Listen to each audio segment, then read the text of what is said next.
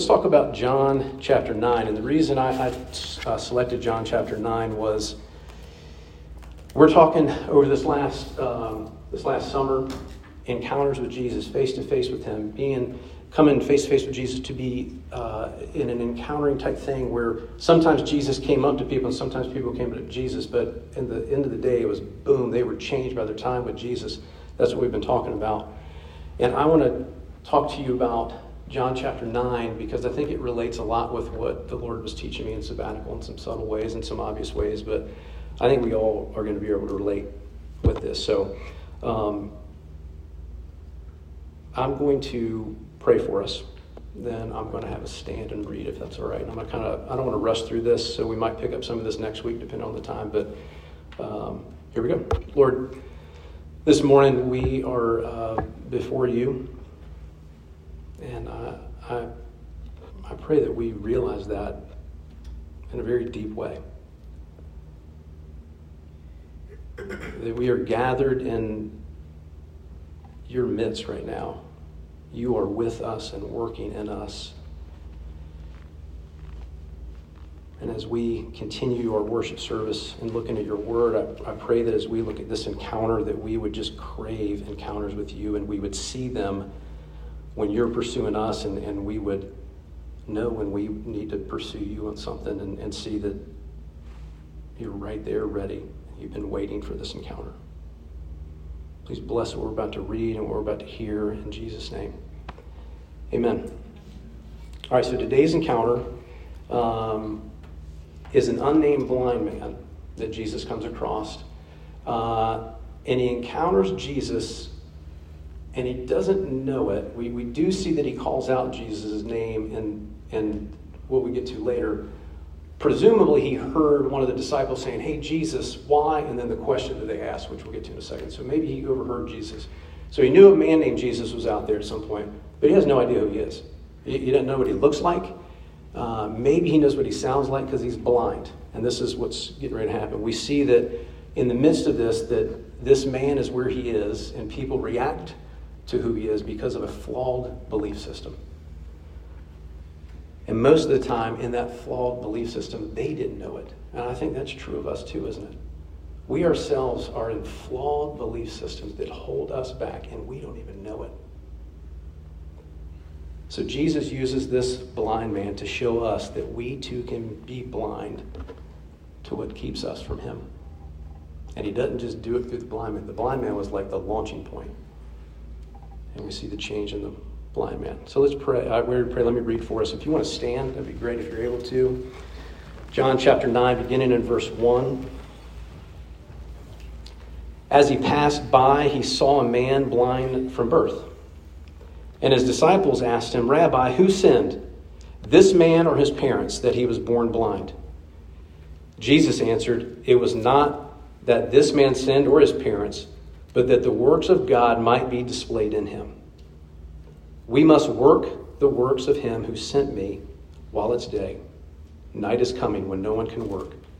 As long as I am, the, I am in the world, I am the light of the world. Having said these things, he spit on the ground and made mud with the saliva. Then he anointed the man's eyes with the mud and said to him, Go wash in the pool of Siloam, which means sent. So he went and washed and came back seeing. You can be seated. So Jesus is passing by with the disciples in verses 1 and 2. He saw a man blind from birth, and the disciples ask him a question. And the question is this Is this blindness the fault of him or the fault of his parents? And Jesus, as he hears this question, um, I wonder if he first of all had this question for them How did you know he was born blind? Like, how did the disciples know? Did they know this guy ahead of time? Maybe. I'm sure he wasn't wearing a t shirt that says, I was born blind. Like, you know, blind, yes, they can see he's blind. But how did the disciples know this man was born blind? Don't know. Pretty fun thing to think about. But they literally are like, who sinned this man to become that he was born blind or his or his parents? And it's a very commonly held belief system back then. It was wrong, but it was common what they believe, rabbis taught that there are repercussions for your sin. Amen? Everybody agrees with that. There's repercussions for your sin. Got it. Rabbis also taught this if parents sin, it may affect later generations. I would totally agree with that. A lot of my sabbatical was dealing with that, just joking. Like it's just like, you know, like what sins am I passing on? Like like am I what do I need to do to like live differently so my kids don't carry on stuff? Um, I agree with that part. But there, even though there's truth in those beliefs, here's the thing where it just got off. It doesn't explain this man's blindness. And so, what they taught back then, in not all areas, but it's specifically in this areas, if you're born with an ailment and your parents were not the ones that sinned to cause that ailment, then it's you because you sinned in the womb. Like as you're being grown up from a little peapod, I remember looking at the ultrasound for Mary. Boom, they throw the ultrasound up and she's like, there you go. And Dee's like, oh. And I'm like, oh. And inside I'm like, where is it? what, what is it? And finally I was just like, I'm sorry, I don't what? Where? And then they point, I was like, there you go. They were teaching even like back then like developing in your mother's womb that you, you could sin in the, in the womb. And that's how they explained birth defects back then. That's the teaching. So you must have sinned in the womb. That's why you were born blind. Or you must have sinned in the womb. That's why you were born, you know, not able to, to walk or, you know, any of those type of things. So these verses show us two things, don't they? They show us that the disciples were asking the wrong questions, were they not? Like that's just a wrong question to ask because it's just not true. But what else it shows us is, is there's something deeper. It wasn't just the disciples asking the wrong question. It was the fact that the disciples were even asking the wrong question to begin with, because for generations this, these things were taught, these things were believed.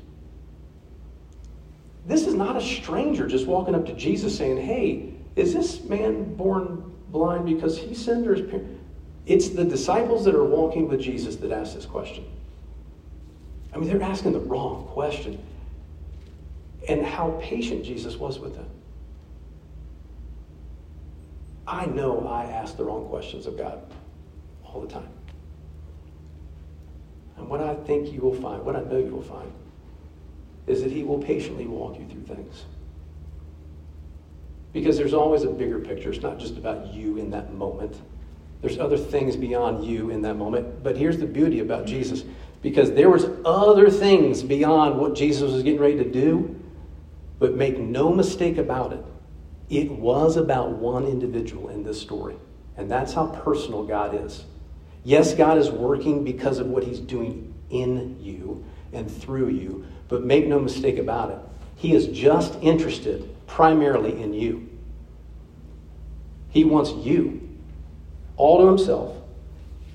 And yes, there will be things that generationally do happen.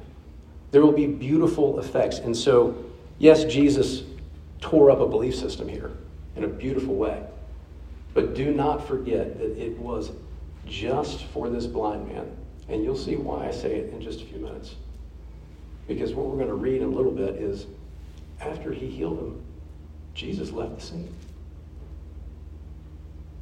But Jesus came back and found him in his worst possible moment.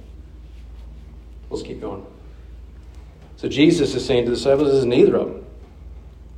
Neither of them. This, is, this has nothing to do with this flawed belief system that you adhere to. And even if it was true, Jesus is like, does it really matter? Whether it was his parents or him that sinned, the man is blind. He was born blind. So what really matters is how do we help him? I mean, there are plenty of people in our lives that are uh, the way that they are. And yeah, it, it, matters for healing for them to walk through things. But I, I would say this for us on this side of it, it doesn't really matter why a person is in the mess they're in. It doesn't really matter why you're in the mess you're in. All that matters is that Jesus is there and he's going to pull you out of the mess if you let him. Compassion was so not on their heart, was it? It was on Jesus's. I mean, they're asking like a theological question. Jesus is like, seriously? I mean, like, who cares, is what Jesus is saying. He's blind. I care about that. You should care about that. But you know what? If you want an answer, here's why he was born blind. So you guys will see that it doesn't matter why he was born blind. All that matters is, is that I want him to follow me. That's it.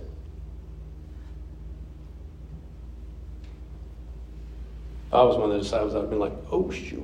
You know, like, it's like our kids do, like when one of them's getting fussed at, the other ones go, oh, shoot. And they walk out of the room like, you know, happy fire, move on. Jesus doesn't consider this man's blindness as a punishment, does he? Not at all. He, he, says, I'm going to use it. And as I think about that, this is really an invitation for us. The invitation from God is that we can, God has given us an invitation out of what keeps us from seeing Him. So He's like handing us invitation, said, that invitation gets you out of the way you're living. And that invitation is you follow me. You follow me, and I will help you. I'll get you out of the way that you're seeing life that keeps you from more of me. And I'm also in the midst of this invitation I'm giving you, it gets you out of faulty thinking. You believe life the way I believe life is the way I want you to believe it. Like you, you will not any longer be like prey to like false thinking and false uh, beliefs that are out there. I, I will begin to change your mind, literally. Like God just changes our hearts and we see life differently. But there's an invitation into this. So there's the invitation out of. And it's all the same invitation, by the way. It's a very nice invitation. The invitation into this a display of God's power in you. Now, let me say something about that real quick. Because whenever we hear like a phrase like God's power in us, I know unless you're really, really spiritually mature, there's a little bit of you that gets excited and is like, man, it's, it's, it's going to make me more awesome. This is going to, if, if God shows his power through me, then people will be like, wow, what a spiritual person. Like, like there's a little bit of that in us if we're really, really honest. And if that's not the case, then I just confess sin to you that we're all, you know, just me. So there you go. But I, I think that that invitation into seeing God's power in us is really an invitation into spiritual sight. And I don't mean some weird way of thinking. Don't think I went away for two months and now I'm like some kookball. This is what spiritual sight is. This is what God is inviting us into and the, and the people in this. Spiritual sight is this seeing things the way God sees them. No matter what. I don't care what the issue is in this world, looking at that and seeing it the way God sees it. Now, there will be times that we, we constantly have to recalibrate and readjust and whatnot to, to get ourselves to the place where we see the way God sees it. But spiritual sight is also this seeing others the way God sees them, i.e., the blind man. They didn't have spiritual sight. They're just like, why is he blind? Did he sin in the womb or was it his parents? And God's like, no. Jesus said, here, this is what I want you to see. But spiritual sight is this also seeing yourself the way God sees you.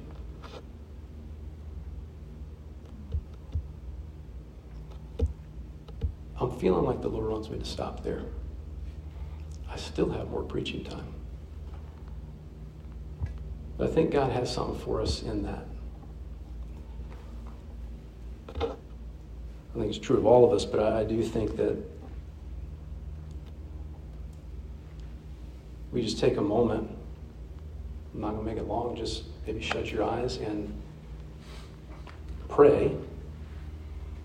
God, I want to see you the way you see. I'm sorry, I want you, I want to literally understand myself so much that I see myself the way you see me.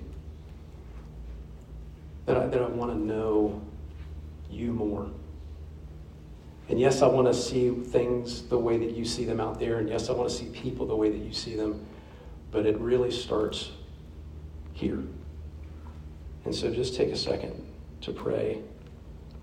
If you're ready, that you would begin to see yourself the way God sees you in way of spiritual sight.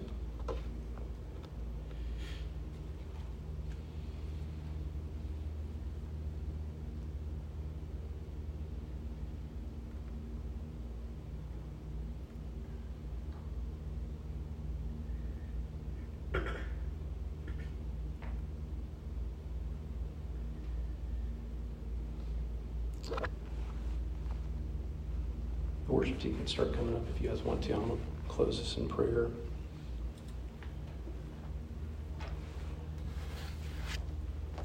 Lord, you gave sight to a blind man, and we cannot wait for the rest of the story next week. Just in watching how you literally changed this man and not just given him a sight physically, but literally given him spiritual sight that he, what we'll find out next week, gets to see how much you love him. And Lord, I pray for all of us down spiritual sight that we would see things out there in this world the way that God sees them, that we would see other people the way that you see them. But more importantly, we would see ourselves the way that you see us. In Jesus' name, amen.